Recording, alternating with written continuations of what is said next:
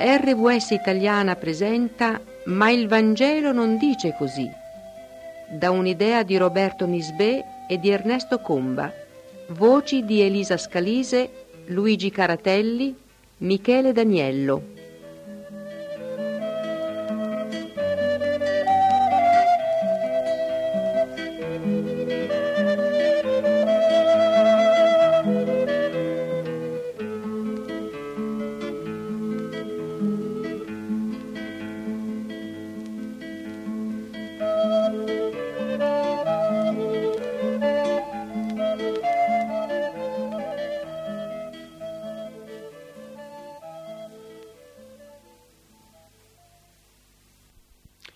Vogliamo salutare i gentili ascoltatori, in studio Luigi Caratelli, Elisa Scalise e Michele Daniello per le schede ehm, e siamo qui pronti per incominciare questa nuova puntata del Vangelo, ma il Vangelo non dice così. È una serie di trasmissioni, ripeto, che hanno lo scopo di andare a scavare tra le pagine della scrittura per vedere eh, quali sono eh, i nostri fondamenti, fondamenti della fede cristiana, e, e purtroppo quali sono anche le nostre devianze, le nostre deviazioni. Eh, deviazioni che sono praticamente ormai patrimonio comune di tutte le chiese cristiane. Ecco, stiamo incominciando ad analizzare eh, la storicità e, e l'impalcatura dottrinale dogmatica della Chiesa Cattolica, ma via via prenderemo in esame eh, praticamente quasi tutte le chiese esistenti, sia cristiane che non cristiane. Eh, abbiate pazienza di seguirci e mh, insieme faremo una eh, una camminata lungo i sentieri dell'Evangelo e della Bibbia, tornando sui luoghi, eh, sfogliando documenti originali e eh, dissetandoci anche, perché no, a quelle fonti che hanno ancora oggi molto da dirci e molto da darci. Ecco, prima di eh, incominciare la trasmissione di oggi eh, con le domande di Elisa, noi ripercorreremo un attimo brevemente a mo' di riassunto il percorso fatto nella eh, puntata precedente.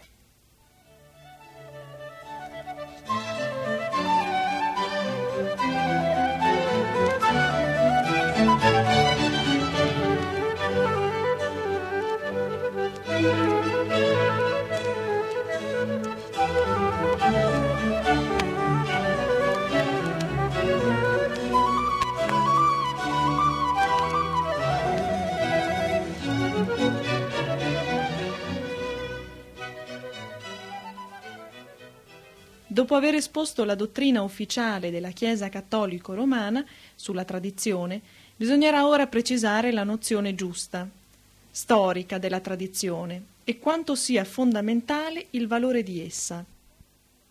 Sì, ecco, quindi il riassunto da fare credo che sia proprio questo. Riprenderemo il discorso sulla tradizione per brevissimi momenti. E ehm, abbiamo detto la volta scorsa che la base eh, ufficiale, lo statuto fondamentale su cui si basano tutte le chiese cristiane, i cristiani di tutti i tempi, è il famoso credo apostolico. Ecco, se vogliamo sapere quali sono le tradizioni da osservare e quali quelle da rifiutare, noi dobbiamo fidarci di questo credo apostolico. Lo abbiamo letto la volta scorsa e abbiamo visto che moltissime tradizioni oggi in uso nella Chiesa cattolica e in diverse altre chiese sul credo apostolico non ci sono. Allora sorge un dubbio. Queste tradizioni devono essere osservate o no?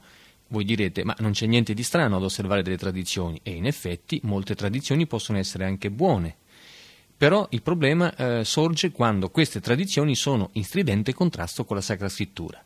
Ce ne sono, certamente, e ripeto, eh, lo scopo di queste trasmissioni è metterle in risalto per, poter dis- per, poterne discutere e serenamente per poter vedere ciò che è da prendere e ciò che è da lasciare. Però detto questo noi non dobbiamo eh, demonizzare la tradizione. Abbiamo anche detto che eh, tutta la Bibbia è una tradizione, perché prima eh, che venisse scritta si tramandava eh, per tradizione orale, si tramandava oralmente, quindi eh, gli insegnamenti oggi contenuti nella Bibbia, che noi leggiamo sulle pagine della Bibbia, erano e sono delle tradizioni. Ripeto, dobbiamo eliminare quella parte di tradizioni che non compaiono sulla Sacra Scrittura, che Gesù non ha mai insegnato, che gli Apostoli non hanno mai eh, trasmesso a nessuno di noi. Detto questo, allora possiamo anche dire perché noi non accettiamo, per esempio, una parte della tradizione della Chiesa cattolica romana, per esempio il culto dei morti, il culto dei santi, eh, l'assunzione corporale di Maria e tante altre cose che la Bibbia non ci dice assolutamente. Non accettiamo questa tradizione della Chiesa romana perché già dai tempi di Gesù era venuta formandosi accanto all'autorità della Bibbia, che a quel tempo era solo l'Antico Testamento, la tradizione, appunto, una tradizione, la quale sovente rivestiva un'autorità superiore alla Bibbia medesima. E infatti contro questa tradizione Gesù reagì energicamente, negandone anche il valore. Per esempio in Marco capitolo 7, versetto 9, Gesù dice chiaramente voi togliete ogni autorità al comando di Dio per osservare la tradizione vostra. E anche Paolo nella epistola ai Colossesi ribadiva guardate che non vi sia alcuno che faccia di voi sua preda con la filosofia e con vanità ingannatrice, secondo la tradizione degli uomini, gli elementi del mondo e non secondo Cristo Gesù.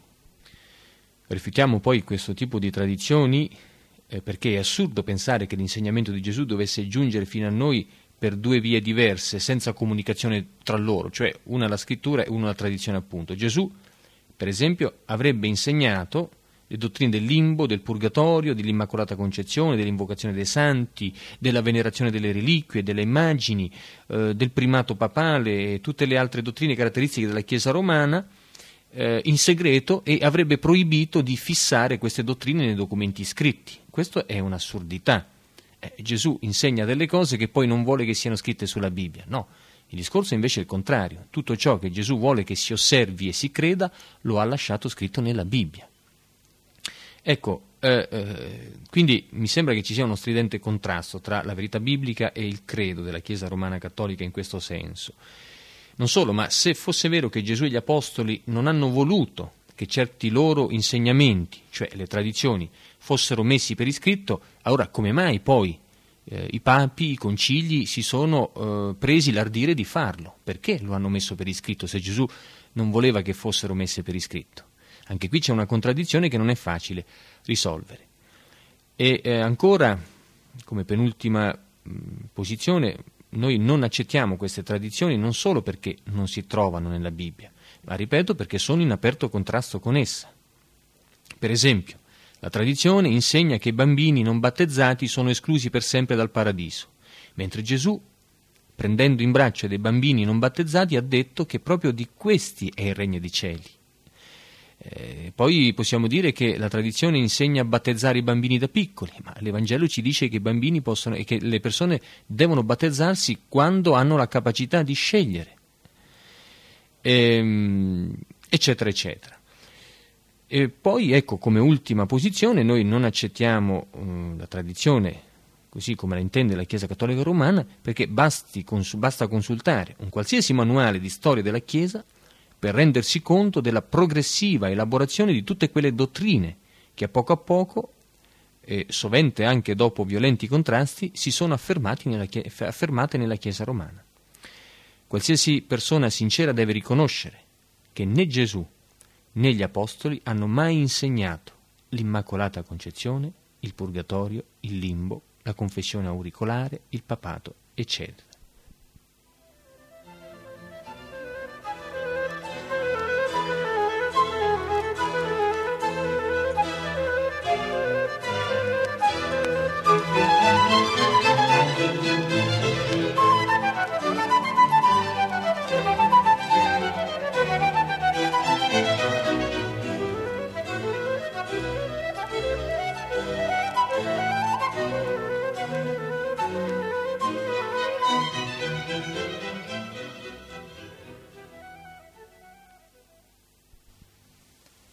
Partire dal VI secolo la Bibbia cessò di avere il primo posto in fatto di autorità.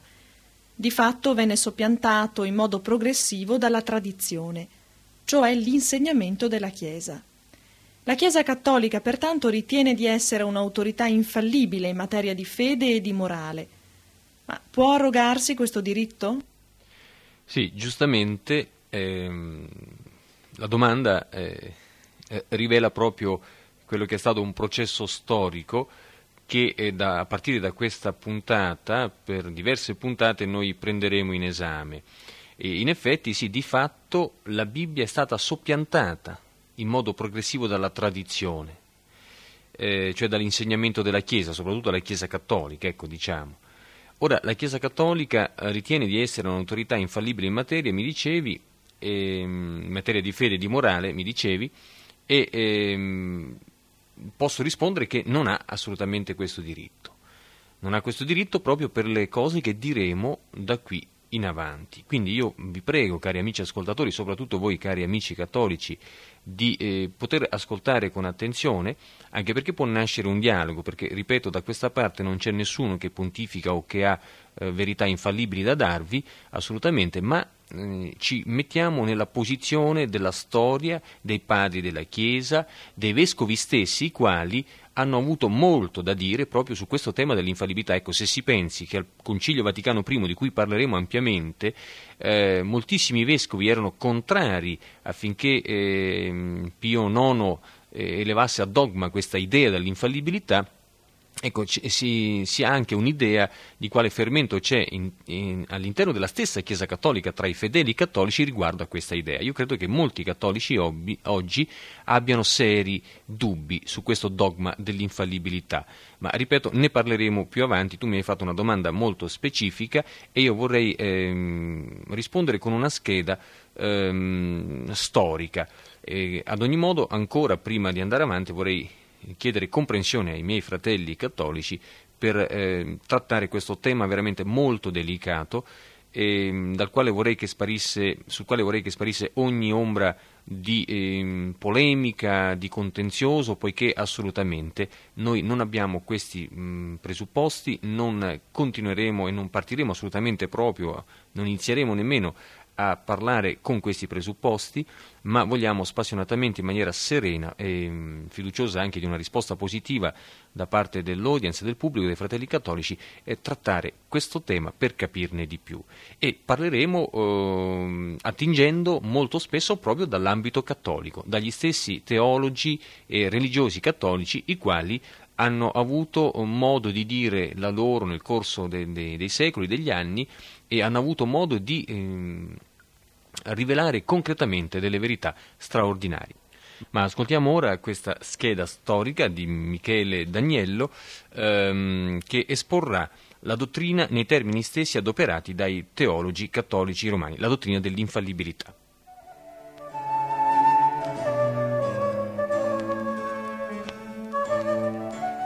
La infallibilità è la negazione della fallibilità, cioè della possibilità di errare. L'infallibilità partecipata per via di assistenza è una prerogativa della Chiesa cattolica. Noi distinguiamo nella Chiesa una duplice infallibilità. L'infallibilità in credendo e l'infallibilità in docendo. La prima dicesi anche passiva e la seconda attiva. L'infallibilità attiva della Chiesa risiede nell'universale concorde insegnamento dei pastori della Chiesa uniti di mente e di cuore al pontefice romano, sia che siano essi insieme adunati, sia che non lo siano.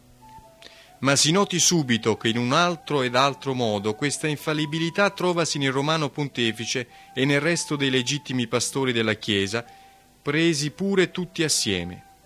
Nel roman pontefice come in una sua sede nativa, negli altri pastori della Chiesa, vale a dire nell'Episcopato, trovasi in quanto questa prerogativa del romano pontefice sopra esso si estende e si espande, comunicandosegli quando esso al supremo gerarca umilmente aderisce. L'infallibilità che si trova nell'Episcopato e nel suo insegnamento concorde non è che la stessa infallibilità pontificia estesa ad un ambito più vasto.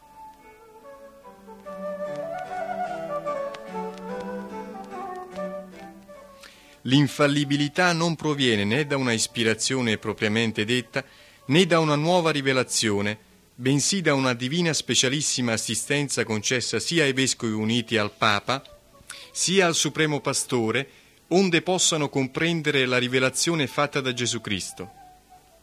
Diciamo di più che l'infallibilità non porta seco necessariamente che Dio per un miracolo operi nell'interno della persona o delle persone che godono di questo privilegio È una speciale guarentigia per cui Dio impedirà alla Chiesa, guidata com'è dalla sua provvidenza, di insegnare autenticamente una dottrina che sia infetta di errore.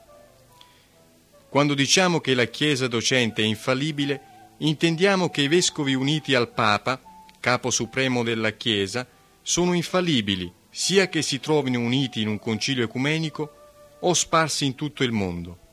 Un concilio generale, perché sia ecumenico, deve essere convocato ed approvato come tale dal Papa, cui appartiene di presiederlo sia per se stesso sia per mezzo dei suoi delegati, che se fosse stato convocato dal Papa o con la sua approvazione e poi il Papa se ne separa, il concilio diventa un'assemblea acefala e non ha più alcun potere. Se si ostina a continuare sui suoi lavori, altro non è che un conciliabolo.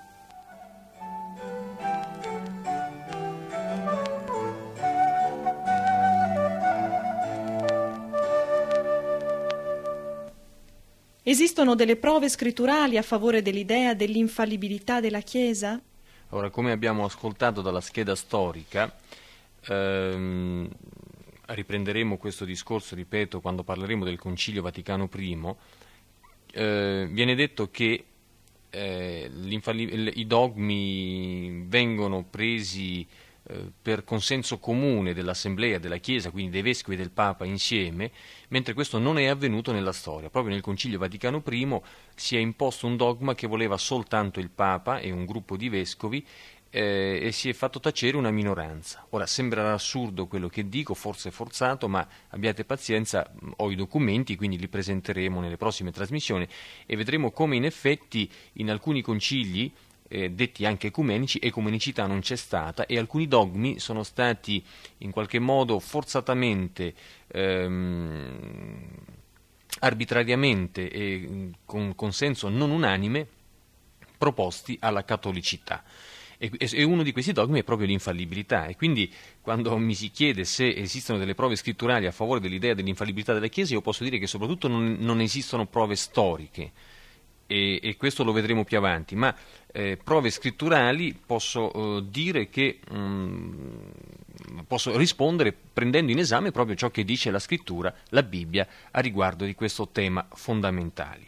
Ora noi ci limiteremo a passare in rapida rassegna i testi del Nuovo Testamento che maggiormente si citano per dimostrare eh, invece che alla Chiesa sia stata data questa eh, prerogativa. No? Ecco, per esempio un famoso testo di Luca capitolo 10 versetto 16 eh, dice chi ascolta voi ascolta me e chi disprezza voi disprezza me. Questo Gesù lo disse ai discepoli. Ora, eh, i cattolici romani, i teologi cattolici romani concludono che la Chiesa in questa maniera è infallibile, perché Gesù, ehm, diciamo, mm, com- come avrebbe potuto dire queste cose, no? Però io vorrei dire che è uno dei tantissimi casi in cui la, la scrittura si cita in maniera molto disinvolta, con estrema disinvoltura. Perché a chi parlava Gesù? Certo non alla Chiesa, che ancora non esisteva, ma ai 70 discepoli e neppure ai dodici apostoli, ai settanta discepoli, come leggiamo dal testo, che egli mandava in breve missione a due a due per preannunziare l'arrivo di Gesù nelle località della Galilea dove stava per recarsi. Ora, se quelle parole implicassero l'infallibilità, eh, ne verrebbe l'assurda conseguenza che le coppie dei missionari temporanei furono infallibili eh, anzi, in senso lato, quelle parole possono applicarsi a tutti quanti i, predic- i predicatori dell'Evangelo e testimoni di Cristo. Tutti sono, andati, sono stati da lui mandati. E allora vuol dire che sono stati tutti dotati dell'infallibilità? Cioè Gesù quando dice quelle parole non le dice, ripeto, ai dottori della Chiesa, ai, ai, agli apostoli, ma lo dice ai semplici cristiani che erano in quel momento mandati a due a due per predicare.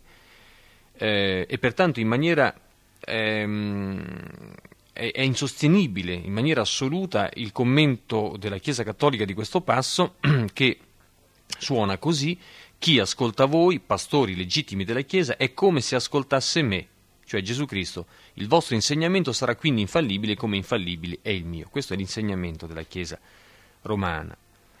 Un altro passo, Matteo 10, versetti 14 e 15, eh, parla della missione dei dodici, Ecco, Gesù eh, dice che chi non li riceve e non li ascolta sarà trattato duramente nel giorno del giudizio come Sodoma e, Gom- e Gomorra. Anche qui i teologi cattolici eh, ci dicono che Gesù ha dato alla Chiesa l'infallibilità. Uh, noi pensiamo che non sia così, perché è facile comprendere che durante quel giro evangelistico in Galilea i dodici non avevano da insegnare dottrine complicate e formule dogmatiche. Il maestro invece ammonisce che coloro i quali non ascoltano le parole dei suoi inviati incorrono in una gravissima responsabilità, cioè quella di scegliere contro il Vangelo che è la vita e quindi la morte. Attenzione, dice Gesù, se non ascoltano voi che portate la vita, avranno la morte e quindi il giudizio. Ecco, questo è il semplice significato della minaccia di Gesù, eh, senza che in ciò entri minimamente l'infallibilità della Chiesa che peraltro non era ancora stata fondata. Quindi come si può parlare della Chiesa e dotarla di infallibilità prima ancora della Pentecoste, cioè prima ancora della, della creazione e della fondazione della Chiesa stessa. Ecco, poi c'è un altro testo ancora importante, prima di chiudere, quello degli Atti degli Apostoli, Atti capitolo 15, dove si parla della conferenza di Gerusalemme. No? Ecco, gli, lì gli Apostoli, in quel contesto, e gli anziani sentenziarono sulla questione che era stata loro sottomessa, eh, scrivendo nella loro lettera, parve bene allo Spirito Santo e a noi, Ecco, e da queste parole si pretende che ehm, essi parlavano come corpo docente della Chiesa e che il loro decreto fu infallibile perché era conforme alla sentenza dello Spirito Santo. Ecco, invece risulta chiaro a chiunque sa leggere senza preconcetti e senza introdurre nel testo significati e intenti che invece furono parecchio posteriori al primo secolo, che quella conferenza, tenuta a Gerusalemme con spirito cristiano e invocando perciò l'aiuto dello Spirito di Dio, eh, trattò una questione di metodo, quasi di tattica e niente affatto dogmatica. Infatti essa diede eh, a coloro che avevano sollecitato il suo parere una risposta fraterna indicando ai pagani che si univano alla nuova fede l'osservanza di quei precetti che eh, in Israele si imponevano ai proseliti della porta, ehm, senza obbligo di sottomettersi alla circoncisione o ad altri riti della legge livitica, come il partito invece giudaizzante avrebbe voluto. Insomma, eh, in, in questo caso i discepoli, gli apostoli, danno una savia disposizione di natura pratica che in quel momento aveva importanza. Eh, dicono ai pagani, ecco, si fa così, così e così, fate in questa maniera, no? per risolvere la questione, ma nessun insegnamento dottrinale viene dato con autorità e soprattutto nessun insegnamento che avesse la pretesa di essere infallibile come un decreto di Dio e come invece sostengono parecchi teologi della cattolicità. Dalla Sacra Scrittura e dalla critica storica non si ottengono autorizzazioni per sostenere l'idea della Chiesa infallibile. Per quale ragione la Chiesa cattolica ha dovuto appoggiarsi a motivazioni extra-bibliche per sostenere il suo dogma? E quali sono questi argomenti extra-biblici? Beh, non abbiamo più molto tempo a disposizione, quindi tenterò di essere molto, be- molto breve. Eh, certo, abbiamo visto che il terreno della Sacra Scrittura e della critica storica è mal sicuro. Allora ecco che eh, i, cattolici, eh, i teologi cattolici spesso ricorrono per difendere l'infallibilità della Chiesa a argomentazioni di altra natura. No? Ecco, la prima argomentazione mh, espressa e ripetuta in maniere diverse è la seguente. Eh, siccome la Chiesa è anteriore al Nuovo Testamento e lo ha compilato, se non fosse infallibile non avremmo alcuna certezza riguardo all'autenticità delle scritture neotestamentarie. Ebbene, per esempio, il professor Comba, Ernesto Comba, nel suo libro Cristianesimo e Cattolicesimo Romano, risponde a questa affermazione così come segue. Ciò che fu anteriore ad ogni cosa è la parola di Gesù, l'Evangelo che fu da prima parlato. La parola che fu poi scritta è quella stessa che prima era stata parlata. Quindi essa ha preceduto la Chiesa, anche la più antica, quella di Gerusalemme. E poi gli scritti neotestamentari non furono opera dell'autorità ecclesiastica, furono opere individuali, spontanee, effetto della vita religiosa determinata dalla rivelazione di Cristo. Terzo, l'opera della Chiesa è consistita nella cernita degli scritti, allorquando si provò la necessità di una raccolta che fissasse in maniera stabile la tradizione mobile, e l'infallibilità qui non c'entra assolutamente. La garanzia di quest'opera della Chiesa ci è data dal criterio che la Chiesa stessa seguì, dal principio dominante che presiedette alla formazione della raccolta, che fu quello del nesso storico fra il libro di cui si discuteva, l'ammissione o no, e i detti e l'opera e la persona di Gesù attestati dalla tradizione universale e unanime. Quindi a determinare la compilazione della raccolta canonica entrò anche un altro principio, cioè l'attribuzione dei libri a determinati autori. E questo secondo principio presuppone soddisfatto il primo, perché naturalmente la Chiesa non avrebbe mai attribuito alle persone cui attribuì i libri ammessi nella raccolta se il loro contenuto religioso non fosse stato in armonia col patrimonio della rivelazione, accertato mediante il nesso storico e spirituale di qui sopra. Ecco, in tutto ciò nessuna pretesa né necessità di infallibilità. Un secondo argomento a cui si riferisce ehm, eh, a cui fanno appello i teologi romani si riferisce all'interpretazione della Bibbia. Infatti dicono a che servirebbe questo libro se fosse affidato a uomini incapaci di comprenderlo e interpretato da uomini fallibili. Si risponde che certamente è necessario il soccorso dello Spirito Santo per intendere la Bibbia, ma se questo soccorso si chiamasse dono di infallibilità, allora bisognerebbe ritenere che l'abbia ricevuto ogni singolo cristiano, poiché senza lo Spirito non può intendere, ma con lo Spirito intende il vero senso delle scritture. A ogni cristiano infatti è promesso lo Spirito. Quindi ogni cristiano dovrebbe essere infallibile, non solo il Papa o il Magistero ecclesiastico. Se è necessario un interprete infallibile fra la Bibbia e i fedeli, per analoga ragione vi sarà bisogno di un interprete infallibile per tutti i decreti conciliari e le bolle papali. Anzi, a più forte ragione, perché questi documenti sono più teologici, più difficili a comprendersi dal popolo che non l'Evangelo, e quindi infallibile ha da essere il vescovo, il teologo, il parroco, cui spetta di spiegare ai fedeli il documento conciliare o papale, perché se fallissero nello spiegarlo, allora ogni rivelazione ne ribarrebbe offuscata. E dunque allora sarebbero tutti infallibili, perfino il sagrestano. Senza offesa, proprio sicuramente, seguendo questa logica, si arriva a dire questo. Anche il semplice membro di chiesa dovrebbe essere infallibile. Ecco, così si riduce all'assurdo questo argomento in difesa dell'infallibilità della Chiesa docente, insomma, c'è, qualcosa che non va, che zoppica. Ecco, l'errore centrale di questo, di, questo, ehm, di questo argomento sta nel considerare la Bibbia come un codice.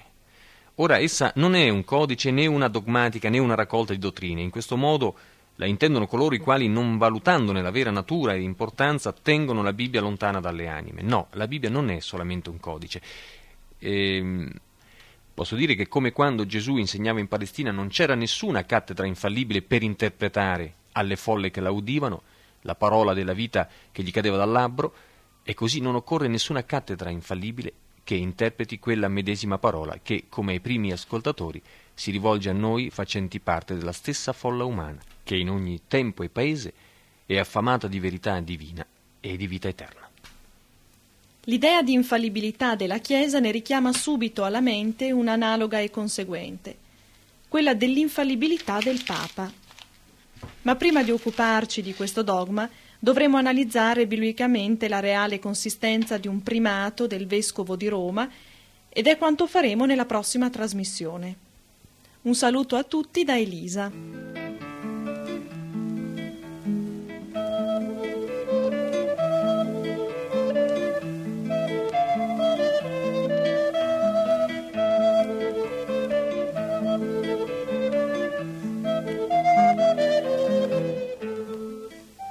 Vi abbiamo trasmesso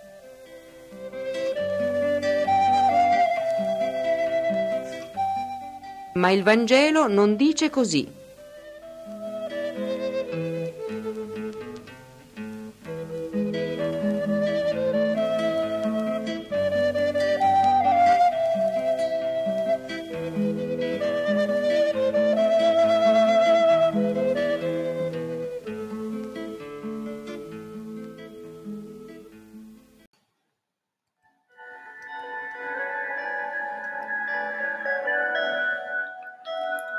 Offerto da Che 2020, un progetto che punta a divulgare la parola di Dio nella sua integrità.